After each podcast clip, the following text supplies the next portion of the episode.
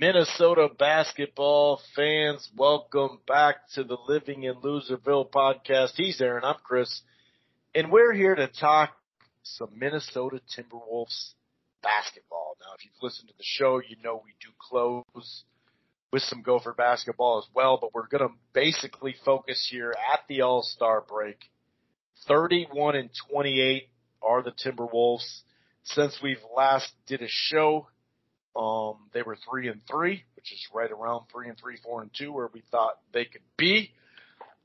Um, so we'll we'll have a little bit of uh, you know thoughts from the last few games during that stretch. We'll take a look uh, a little bit where you know where we're at in the standings and the goals and, and whatnot. But uh, also, if you look at the schedule, kind of funky coming out of the out of the break. So this this this la you know this week off is needed though. You can definitely tell the fatigue mentally and physically has kicked in. Um, we'll talk a little bit of variety of, of, of different type of defenses we're playing lately. The lack of a tr- trade on trade deadline. That's something that we haven't discussed just yet. Just our overall thoughts. Pat B got extended. Um, J Mac's been playing great these last few weeks. Just a variety of stuff. And like I said, we definitely will close the show um, with the Gopher stuff. It, it's been a rough go. Speaking of wear and tear, man, you know, we knew that they were going to wear down from the uh, amount of minutes of starters. Basically, like six guys have to play, and really four guys. But uh, yeah, it's it's it's evident right now, very evident. Anyway, we'll get into it in just a second. If this is your first time listening to the Living in Loserville podcast, welcome. It's available in a variety of areas. Um, you can go to Blog Talk, actually it streams live on blogtalkradio.com forward slash Rope-A-Dope Radio. You don't have to uh, download the show there at Blog Talk and Rope-A-Dope or listen to the browse. You can find this year basketball podcast under the Rope-A-Dope Radio podcast on Apple Podcast, iHeartRadio, Player FM, TuneIn, Amazon Music, variety of other places. We're also part of the Grueling Truth Sports Podcast Network. While you're at it, why don't you head on over to thegruelingtruth.com. And one more place here, Living in Loserville Spreaker. Over a year ago, Aaron started this uh, page. That's Living in Loserville Spreaker. Of course, there's a bunch of uh, archive stuff. Every week they up, we update it, or Aaron update it and he also has some podcasts of his own you may like. So it's Living in Loserville Spreaker. One more thing. If you're thinking about cutting the cord or you have, you're not quite happy, I got something for you. It's called DirecTV Stream. The prices start as low as $69.99 a month. It's the best of live TV on demand. No annual contracts, no hidden fees. If you upgrade the Choice or Ultimate Package, that'll give you three free months of HBO Max. Plus, you can enjoy regional sports networks with no additional fees. If you go all, all the way to the Premier Package, that'll give you HBO Max and Showtime included in the monthly fee. That's DirecTV Stream. Okay, so um, basically, like I said, three and three um, heading into the break down the stretch. It's nice to be above 500. It's only the second time basically since that season that we all know that 2003-2004 season. It, it, it's been a long time since we can be in mid-February and be happy where we're sitting. Um, sure, would you like to be a little higher? Sure, we we could definitely say that, but uh, definitely like where they're sitting. I'm going to go ahead and bring in Aaron, my co-host. What's going on, Aaron? How the heck are you? I know you're, uh, you know, a little down and out as far as uh, feeling like crap today.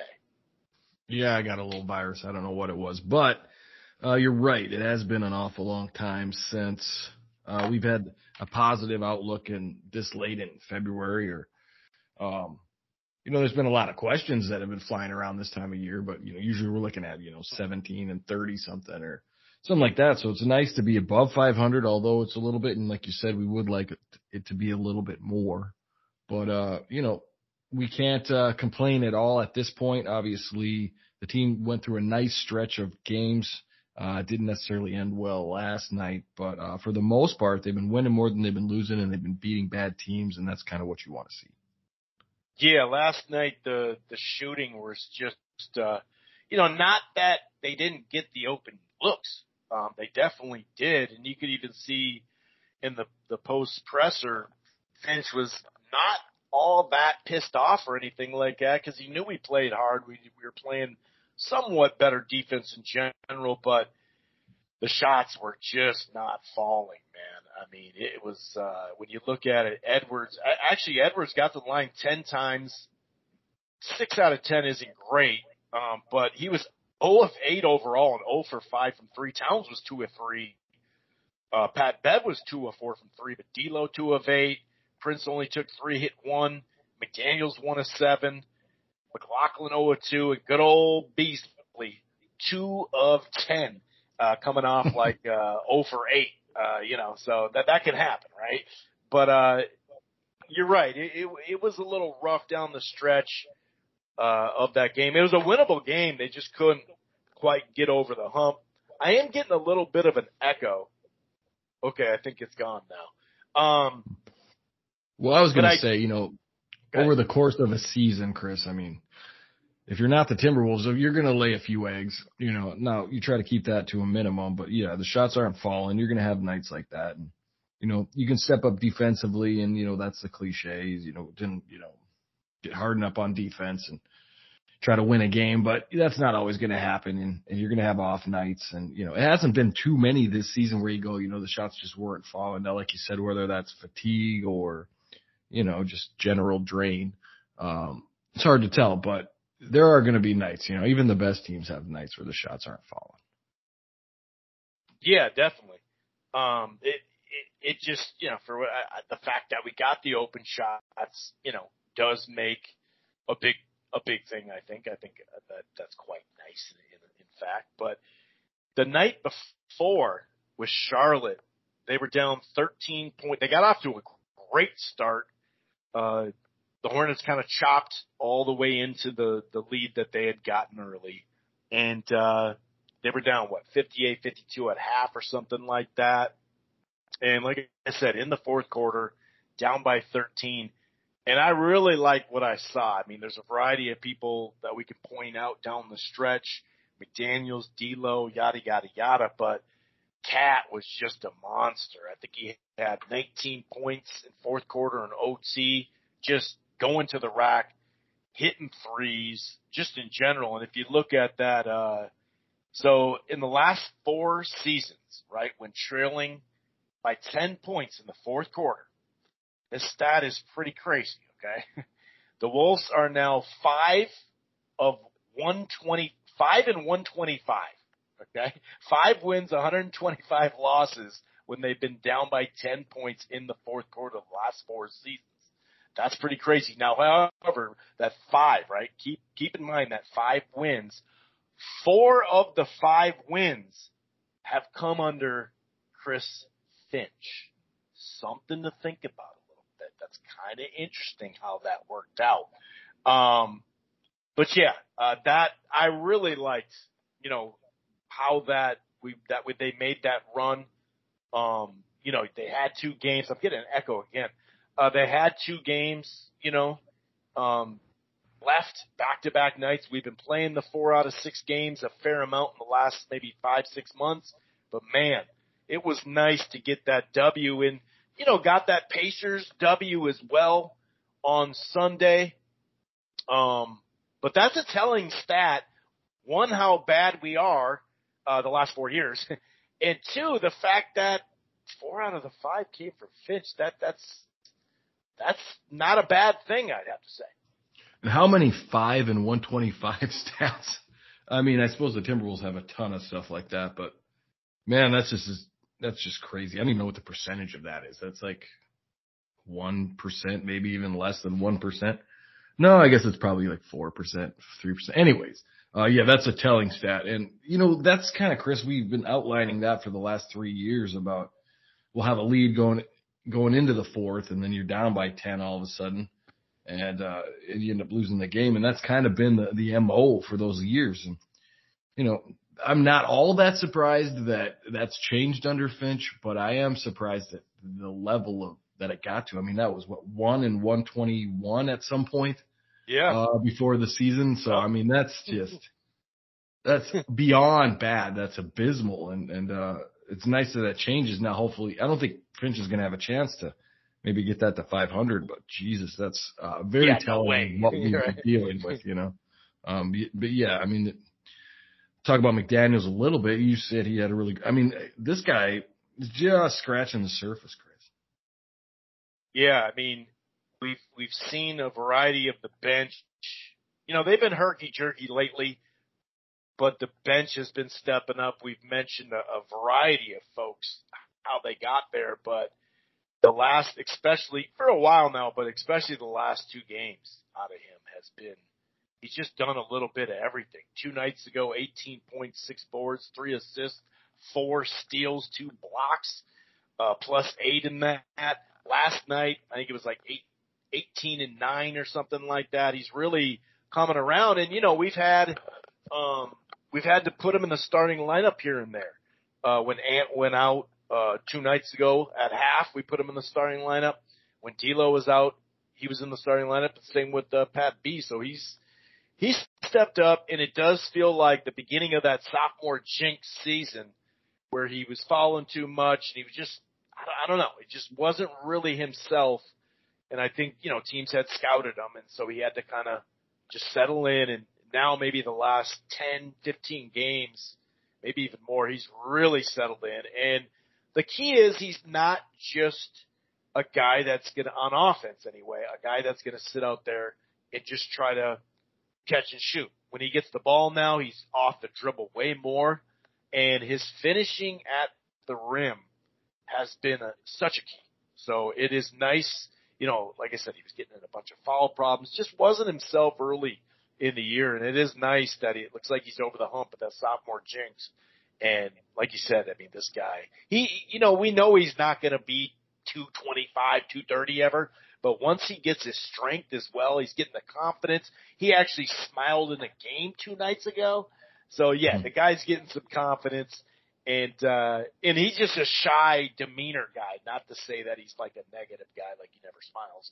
He's just, you know, he just has the same look on his face all the time, but it has been really nice, uh, to see that because, you know, the bench, like I said, has been a little herky jerky of late. And here's the, that, that second Kings game, uh, that they lost.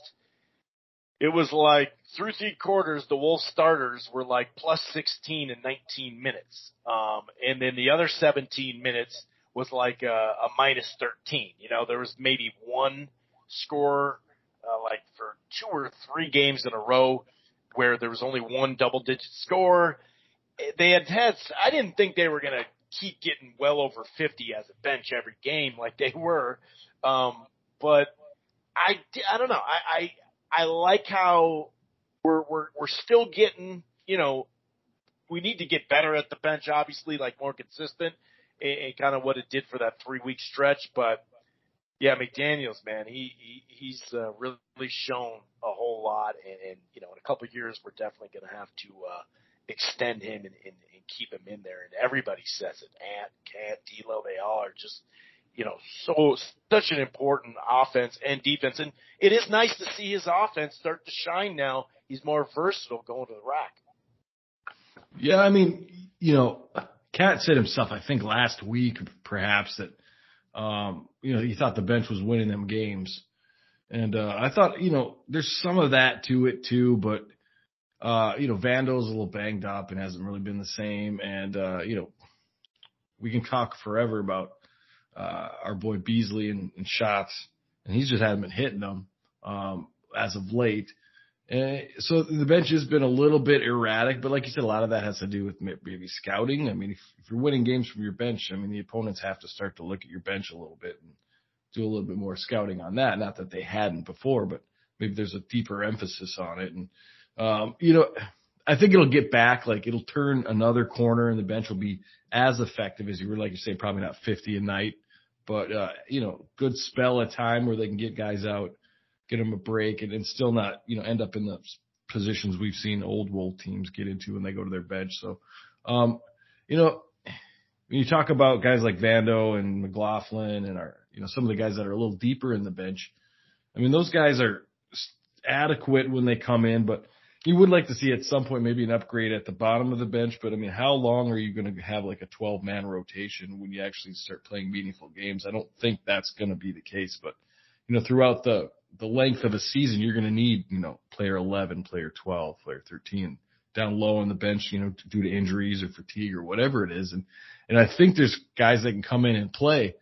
Problem is, I think a little bit that, like you said, you get a little fatigued, you get a little bit, they get a little too much run, you know, perhaps when they shouldn't. And so I guess it's a double edged sword. And, and, uh, so far it's held up pretty well, but I, I guess I could see a scenario where you would find the bench lacking coming down the stretch of the season. That makes sense. I mean, you're, you are playing these players, uh, you know, against some pretty good players and, and under a lot of pressure when the season kind of boils down. Well, you know, Beasley got hot for about four or five games just around the trade deadline you know, so we had to be like, oh, whoa, whoa, we can't trade Beasley now. No way can we, no way, dude, no way. Um, but it also was during those bad game or bad teams that we played. So if they don't have a great starting lineup, what do they got coming off the bench? You know what I mean? So some of it was, I'm not saying that the bench, those five games of 50 plus, and I think it's been six so far, maybe seven in most of them beyond that one um, in I think around Thanksgiving.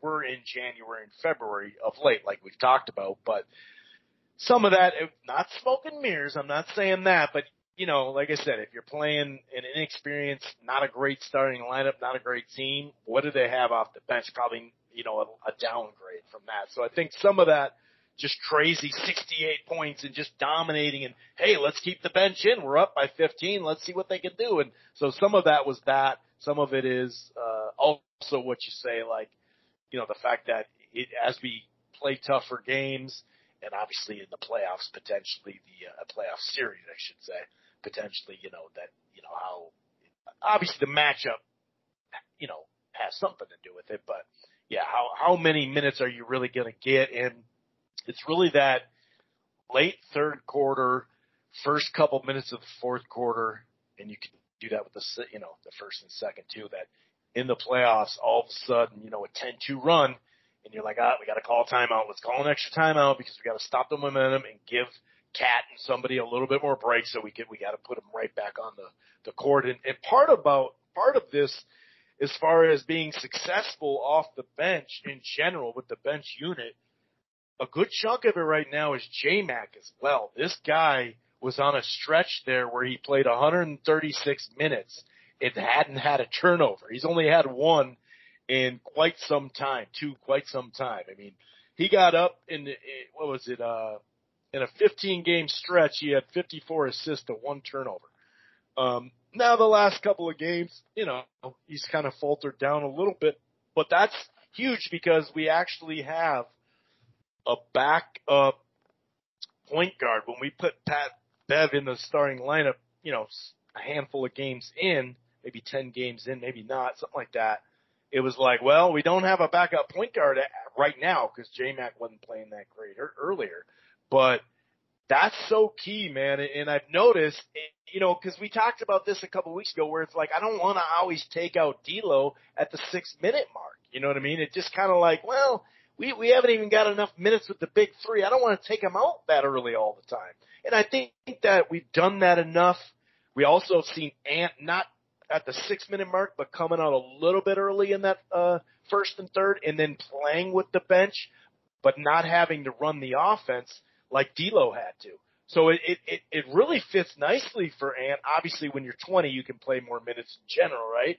Especially when the playoffs come. But and, and it's kind of like a time for him to be the the outright number one with no D'Lo and no Cat but J Mac helps make that possible. So J Mac has really, you know, we talked about four guys, five guys off the bench so far in the last couple of shows, and we hadn't talked about McLaughlin, and he's played phenomenal of late, man. And he adds a different, you know, flavor to the point guard position. I mean, D'Lo, D'Lo's a point guard, you know, in air quotes, because he's he's a scorer, you know, and he does very nice assists and he runs the floor very well. So you can call him a point guard, but J Mac is a point guard, you know, like with a capital P. It's just like, okay, he knows his job is to facilitate the offense. His job is to you know, assist, get assists and, and move the ball and, and so penetrate. on. And penetrate exactly.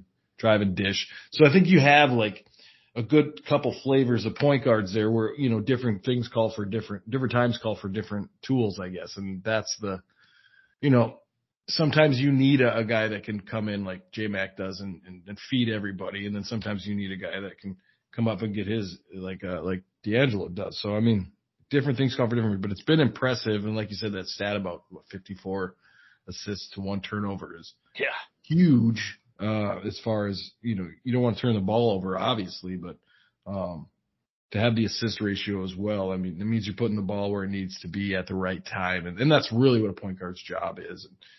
At least a pure point guard anyway. And so that, you know, obviously he's doing a great job. I think some of the guys under him, like Nowell and those guys, not really point guards. Um, but you know, they can play the spot. I think there's another kid too that's kind of a point, like scoring point guards. So they have like a pure one. Like Ricky even wasn't a pure. Well, I guess he's pretty close to a pure pure point guard, but um, yeah, I mean, but he's less scoring and more assists. So and then J Mac can get his shot if he wants it, and that's the threat that a point guard has to have. So I mean, I think that you're right about it. I want to see it be more consistent as far as like you know, uh, or continue to be consistent in the fact that he's getting the assists and and like I feel like people are kind of Chris kind of uh, forming into their roles and at a really appropriate time, I think. And that has to do with the coaching of Finch and, and how he's kind of playing everybody and getting them minutes and letting them learn their role. And I think a great example of that is now, uh, the rise, I guess you could say, the last few games of, of, uh, McDaniels and, and what he's able to do is he looks a little freer. He looks a little bit more confident. Like you said, he, a little bit more of what they want from him. He knows what, how to produce that. And I th- think that goes for a lot of guys on that bench. And like I said, we've been impressed with it all season. And, and that's been really the difference, I think, uh, between last season and this season among many other differences. But just having a bench that's timed out well with the kind of players that you, that can, you know, actually accentuate your starting five. It seems very basic and very obvious, but for years we didn't have that. We'd lose 10 point leads quick, you know, to just lack of a bench. And it seems like we have that now, and it's kind of the weave of the team has kind of come together, and now we're going to head into the break and get these guys a little a little breather. Yeah, no doubt about it. And we were talk- talking about you know the the mental and physical fatigue that just happens to every team uh, at the All Star break. Our style of defense definitely lends itself to that even more. And one thing of late is the switching on defense more and more. And we've seen it in the last week, two weeks, something like that. One game we've really switched almost the whole time.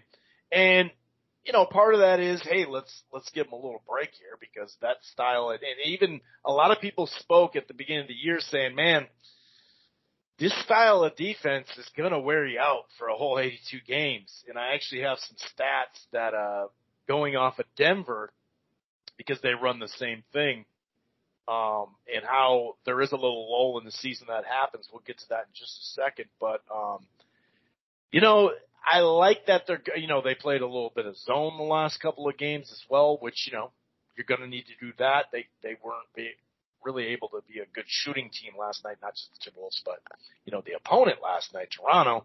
But you know, so we said, all right, do a zone. Let, let's try that. Um, but switching in general is such a key the playoffs. And I like that, you know, it's, it's, it may bring our efficiency and bring some of our defensive numbers down, you know, it, like it has a little bit. We've also kind of fallen in love with being such a juggernaut on offense. We're averaging since January 1st, like 123 points a game.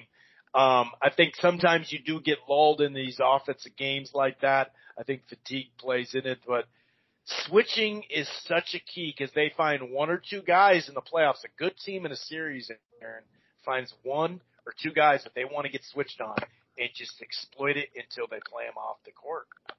Yeah, I mean that's mismatches right there. It's trying to switch to find the, the guy you want on a, on a different guy, and like you said, a lot of switching I think is, and why it wasn't so great in the past is it's a trust thing. I mean, you have to trust that the guy's gonna be as intense as you defensively when you switch off You got to know where to switch and who to switch to, so you don't leave you know corner threes open, and, and you know things like that. So I, I mean, that's been impressive because it seems like defensively. No, we're not. I'm not gonna go and say that we're top five defensively. Bad boys, least, Pistons, baby. Oh, sorry. But we're playing defense. I mean, it's not like yes. you know, it's not the world's greatest defense. It's not the Pistons, like you said, but it's hmm. it's visible, accountable defense, which has been lacking in this franchise for a very long time. And it's such a nice thing to see. And so switching is a part of that. And I think, like you're right, in the playoffs, it's pick and roll, and you pick, pick, pick to find the guy you want to roll on, and and that's just kind of how it goes. And like like you said, two players will just will eat you alive in that sense. So you have to know what you're switching to, and, and then you have to make adjustments and who's going to switch and who's not, and all that kind of stuff, playoff wise. But you know, it's good to get, you know, it's like a series of baby steps here, and I guess we just didn't know how bad we were until we're watching it be kind of done right. And it's like, okay, now we're going to learn switching you know, and to do that appropriately. Right, yeah. And it's like, yes, these are NBA things that every other team does well. Apparently we didn't know how to do that. So now we have to learn how to do that. And like well, many other things on the squad, I think we're seeing that, which leads us a little bit, I think, when we talk about later, if you want to broach it now, that not doing anything at the trade deadline, I thought was imperative. And we talked about that for the last couple of weeks about just, you know, just leave it alone and see what you got. Well, yeah, and we'll talk about that. There is one player though that we're talking about switching that since we started doing this that has been getting lit up and, and, and it's probably going to continue to happen. Um, but also, and that has to do with the trade deadline, but that the deadline is gone and passed, but there is, you know, the buyout, market as well. But here's that little, uh, this is actually Dane Moore. He was talking to a Denver beat writer and he was kind of explaining, hey, you know, the first – 40 games of this defensive system is just phenomenal, right? You're running all over the place. You're getting steals. You're getting blocks. You're just, you're just all over the place, right? Transition buckets. And then for about 20 games, you have this little lull where you're just, you hit the wall. Your legs can't move as, as well as you could. Um, and, and then all of a sudden the last 15, 20 games, it, it goes back up.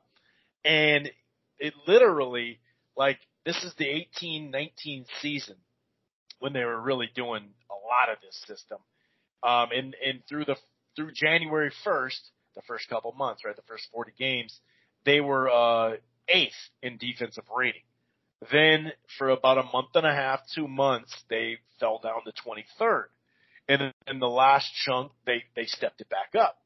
And right now, the Wolves through January 1st were 11th, and this is defensive rating. So they were like eighth in, or yeah, eighth in points. You know, there's a there's a variety of ways to measure, uh, not just points per game, especially nowadays. But then now, since January 3rd, uh, you know, we bumped down to 17th overall. So I, you know, I I'm not trying to make excuses 100% by any stretch, but that kind of, you know, a lot of boxing, a lot of basketball experts locally were like, man, there there's going to be a time where that defense is going to be a little rough. So I think it is a combination of being able to be versatile and throwing three different types of defenses at good teams, but also give them a little rest. And, and I think a guy like, you know, Vando, he has been a little bit, he kind of had a little spark the other day, but he's been slower, clearly. He's even admitted it. And he's banged up a couple different ways.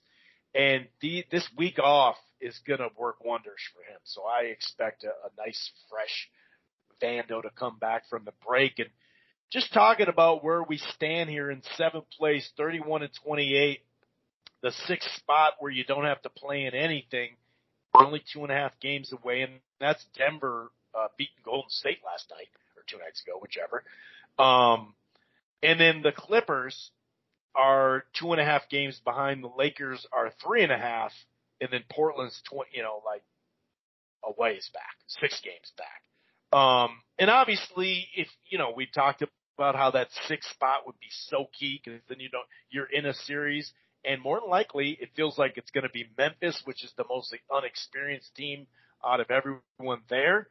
Uh, and don't get me wrong, Memphis is having a great year.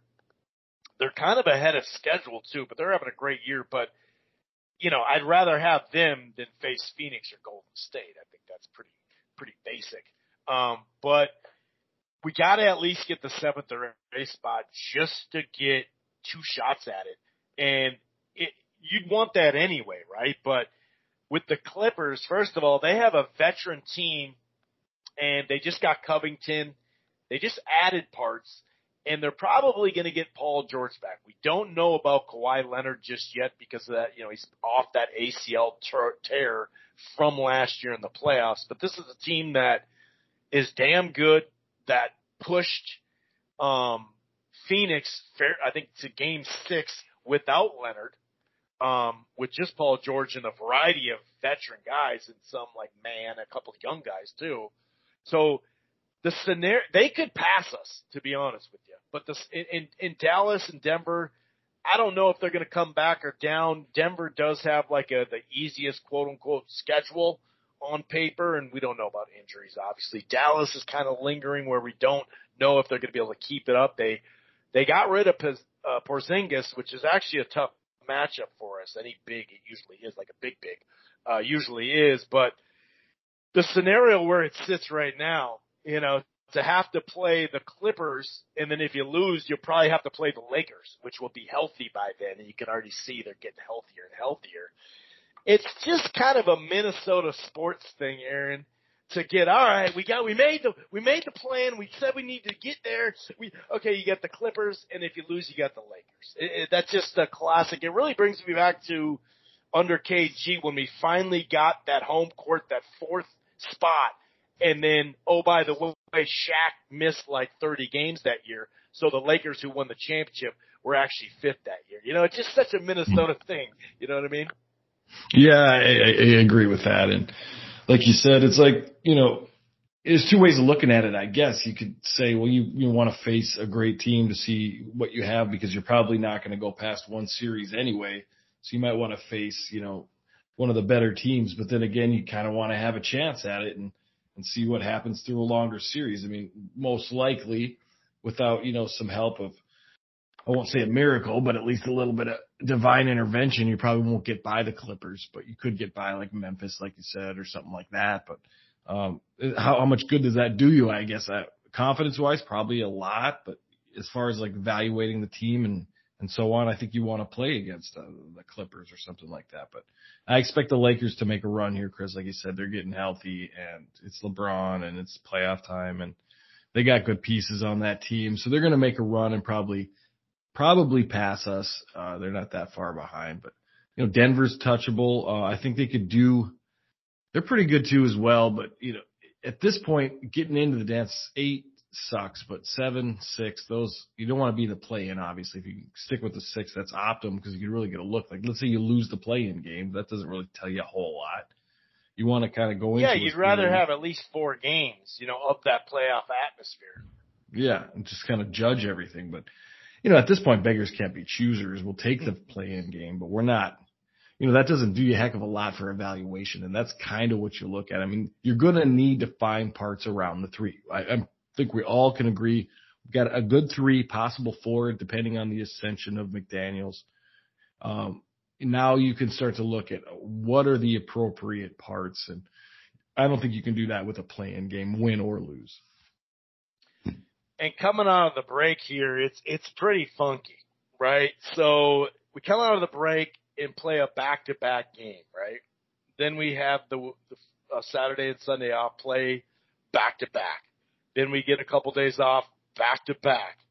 it's it's it's actually, and then we actually have a little lull there where we have um, a, a, a Sunday off, play Monday, Tuesday, every other, and then another back to back. So it's going to be pretty intense. That actually, that schedule they were talking about it on the broadcast. That someone hasn't had to make that run since 2016, um, which is always fun. But yeah, coming out of the break, Memphis Philly, Cleveland, and Golden State. Um, that you know, two out of the three are at home, so that's one of those. If you can go two and two in that stretch, that's great because then you get to the OKC, Portland, Portland, OKC, Orlando stretch where you could maybe put four out of those five games together or something like that. And we're just going to have to keep uh, striding. And like you said, as far as like you know, adding after the season, the fact that we didn't, you know, make a, you know, a significant move or not even significant, just adding somebody at the, you know, at the deadline. I will say this. One, uh, the biggest need right now is a backup center. Just what if Naz Reid got hurt? Chris, uh, Chris Paul, um, KAT, foul problems. You know, like just having a guy who, and then our, our defensive rebounding is the worst in the league. We're, we're pretty good at offensive rebound. A lot of that has to do with Vando in the amount of three point shots we take that usually on average, game in, game out, 82 games, the ball comes out a little further, so you do get a little bit better chance at offensive rebound. But some nights the offensive rebound on the other side, though, it's just horrendous. So our defensive rebounding is rough. And as much as I like Naz, he, he he's a good offensive player. And don't get me wrong, he can get block shots, but he's not a consistent rebounder. And even like he'll get a block shot kind of catching up to somebody or whatever, or maybe get burnt but then make up and then block. You know, he's had some really good blocks, and I, I like what he's done to his body. He's way more flexible, way more quicker off the dribble. I mean, some of the you know dribble dunks, drives he's had are just they've been great. But point is, if he got hurt, we'd need a backup center. Or, like I said, if KAT gets a foul problems, which, you know, I'm not even going to knock on wood on that. You know what I mean? He can get in foul problems. Of late he hasn't, but overall he could. And, and so you just need that depth. So I was a little like, hmm, you're telling me we couldn't have put a couple of, uh, second round picks and, you know, trade some people that aren't even going to play this year, uh, any longer. Uh, but then again, when I looked more into it, Aaron, there was an overload of teams um, playoff teams that wanted that exact thing, a backup center, just for extra depth. So it kind of created a lot of talk, but really no play. Um, there was only one, um, that really got like, well, there was a couple that got traded, but there's plenty that are still there. So, um, and some of them are going to get bought out. Uh, Montrezl Harrell was one that we actually played the other the other day who can rebound pretty well. He's not going to shot block, but he's just an energy guy. He can clean up and do some of that dirty work and just be an energy guy. But early March, the buyout market should be able to fill because we do. A lot of people haven't been talking about this, but we do have one roster spot open. So the fact that we got that open um, tells me we're probably going to get some sort of veteran backup center. Yeah, I mean that's a great assessment. I don't know what else to add to that. I think you're right. I think that you know if you are knock on wood in a playoff series, they're probably just going to go at KAT and try to get him to collect fouls and try to win games that way. Because you're, you're right. I mean Naz is good at what he does, but he's more of an offensive guy, and you're going to need someone. You know, what if you know, KAT gets three fouls and Naz gets three fouls, and what do you have then? You got Vando and, and a few other parts. I mean, that seems like a pretty good strategy to beat us at this point in time. And so I think you're right about that, but I think that's also like finding a needle in the haystack. I mean, like you said, it's tough to find the guy that you're looking for. I think a lot of teams want to find that guy and there's just not enough of them, whether that be genetics and just not enough tall people that can do that or, tall basketball players or whatever it is. You might have to get like a gritty six eight guy that can come in and like maybe like a Gary Trent kind of clone who can kind of get those rebounds, do the dirty work, but not be you know six eleven six. Know, there's probably a lot of options as far as that goes, but um, still be able to score too. Because if KAT's out, you're going to need some punch from down low at some point. So that is a, a very big dilemma, I think, and that'll be definitely stick its uh, rear its head in in postseason play and maybe even coming down the stretch in the season.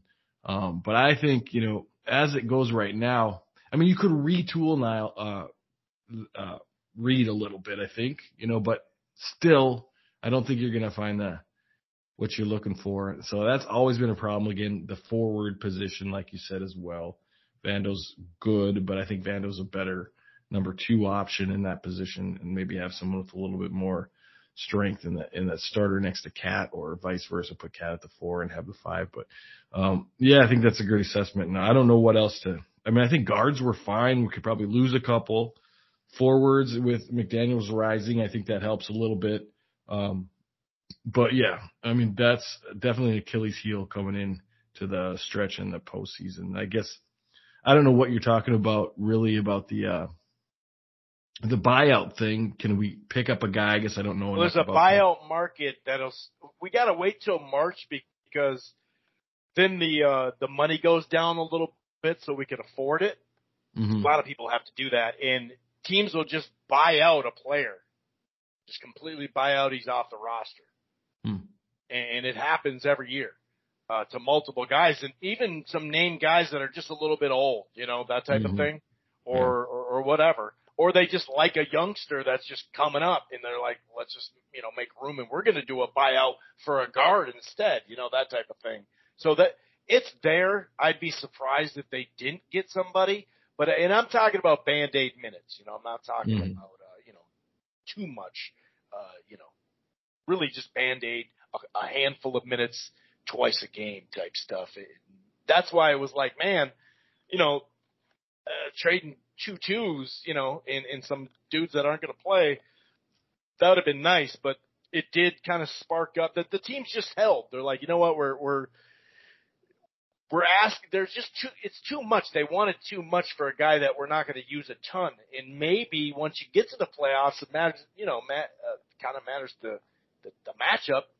Some of these guys may not even play a lot. So then you're like, well, we just gave up assets that we could do as a, you know, as the buyout market or maybe in the free agency or a trade or whatever. It just Naz is too small to play on a bigger center. Mm. And he's, he, he's too slow uh, you know, he, he's basically when we talked about who they're going to switch on, Naz is who they've been doing ever since we've been switching. He's been getting cooked. So that that's one of those things where you're like, not only do we need it, but if we're going to switch, he's going to get cooked um, on average anyway. Um, but not to say he's, he's improved his game in a, a variety of ways though, and, and you know he he's a solid player. I'm not trying to rip on him over the top, over the top, but it is what it is. Speaking of, and you know, next year in the free agency, we're not going to get into the free agent market per se, but there's not. First of all, in free agency, you're always overspending, right? And they made the decision to go, well, in the free agency, if we were going to pay someone $13 million, what are we looking at here? Like I said, you always overpay in the free agent market, period. And so they said, you know what? Pat Bev, Pat Bev right there. He's a shooter. He's a, you know, on the ball defender. Um, he's a leader. Even when he's been hurt with that groin, he's on the, you think he's a player assistant coach. You know what I mean? He's just, uh, been wonderful for the squad. And so it was good news to know that we got him extended for a year, uh, whether it's trade him next year, whether he stays, whether, you know, he's healthy next year too, and we give him another extension. I just think that they looked at the market, the availability, and said, you know what? This money right here is probably well spent.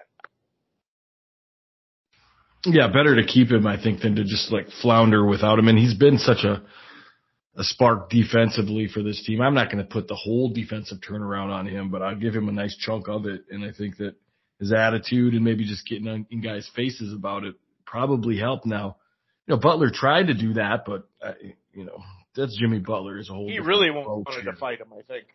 yeah, exactly. So I, you got to say that Beverley's at least worth that. Now, if you get to a point where you think you can move Beverley, then we're doing pretty damn good next season. So, I mean, I just think he's really made his mark here quickly on some of these young guys, and it's a young team still, and you know they need to see some example. And I think for love him or hate him, most people like him, but some people don't. I, mean, I think he's been a good example, at least to get these guys we've seen the results, Chris. We've seen mm. the, the pickup in defense and intensity, um, and, and some other ones too. But that's a major one that I've seen. And if that's Pat Bev, then I one year's not enough to me. I think you, you give him more, but you know they'll settle in on what they settle in on. And so yeah, glad that he got re-signed and and uh and you know the stretch is where it's all going to count, Chris. And we're we're going to get there in what 20 games or so, but that's when it's going to count. I mean, you get a tough stretch of games coming up here, but then you said it lightens up a little bit so you can make up whatever you lost in that last stretch. But you need a guy like Pat Beverley, you know, just to keep the defensive intensity going because, you know, we've swooned in a lot of seasons, uh, prior to this, had a great first half. Well, I won't say great first half, but an adequate first half and then, you know, down the tubes the, the second half of the season. I'm not saying that's going to happen. I'm just saying we've seen it before. And a guy like that, I think is a stopper for things like that. Yeah. I mean, the last time beyond the, the, the Butler year was, uh, that four, I think it was 2012 or 13, that 40 and 42. Um, but we kind of peaked a little bit late, um, in that year to get even to 40 and 42. And I think the reason why they didn't extend him longer is just because, you know, he has been banged up this year. And then if you look at his, the last few years, I mean, he's 33 going on 34 and his playing style is, he's probably more like 37, you know, we were talking about it off air about Anthony Barwell. How old is he? Well, it's kind of like a boxer. It's like, that's not age. What, what kind of wear and tear does he have on him? And so I think that plays into it where we can always extend him again. Um, and if we let him go to free agency, then we, you know, signed him, we wouldn't be able to, even if there was a trade available, we'd have to wait till January 15th because of the, the contract stuff, um, the bargaining agreements and all that. But here's another major factor. So, um, technically Beverley has two years, or not Beverley, but, uh, Beasley has two years on his deal left, but the last year is a team option. So heading to the trade de- deadline next year, you'd have Beasley and Bev potentially on the block, and I'm just talking here, or this off season, by the way. 28.5 in expiring contracts, 28.5 million, whether it's end of next year, trading something to, to get out, to get a bigger piece, because those teams are like, hey, we want to free up some money, so we'll, we'll make the trade, we'll get a pick from you, and then, you know, we'll go in the off season and have some cap room. And if they like Beasley, well, then you got a team option to keep him if you like. So it's, it's much easier to trade, um, Beasley next year than this year. And we kind of knew from his, you know, the off the court stuff in this summer that that was going to be the case. Um, so I think it just, it just plays well, but I really think it's just, can you really give him a two or three year extension when he's, he hasn't, you know, he's always missed about 20 games the last few years. So I think that plays into it, um, as well. So, um, wanted to touch on one more thing.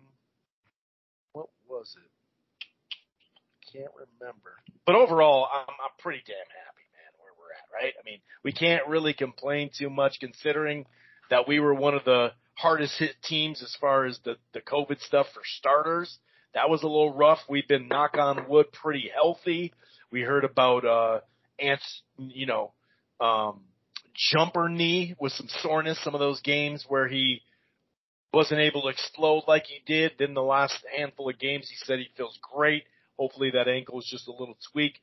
Like we said, Vando I think is gonna be everyone's gonna be healthy coming back that way, but I think Vando especially because the what what he's done this year defense, offensive rebound, his passing, his finishing. To me, I think we're pretty good at the four, um, a lot better than we were uh, last year and the year before. Uh, that's for sure. But any overall thoughts, just in general, um, as we kind of wrap up some of this and, and, and kind of finish out talking a little bit of the Gophers, anyway. I think we touched on just about everything we wanted to. To move to the Gophers, I guess they managed to get a win, Chris, but it, at some point we're at a point where it's like we kind of know what the story is for them this season, and it's like, well, yeah, pick up a win here, pick up a, a thing here. Somebody plays well, you start to look at parts and pieces and say, okay, well, this is going to work. Look at the system, look at you know what's going on, but at the same time, it's just kind of like as Fleck would say, year zero at this point. I mean, it's a piecemeal team done over the summer, and it, it's nice to see them, you know, playing together and all that, but it's a talent deficit at this point and, and a, and, and a longevity deficit at this point. So, I mean, it's nice to see them get a win and, uh, you know, but then they come out and, and lay an egg against them. I don't know. I mean, where do you stand on all that? Yeah, I mean, I did like uh, just just for you know morale to get that Penn State win because they had their worst performance against Nebraska. Um, the old vet Curry had a nice breakout game. But the last two games, the second half, I mean, that Ohio State game, uh, even the Penn State game today was rough.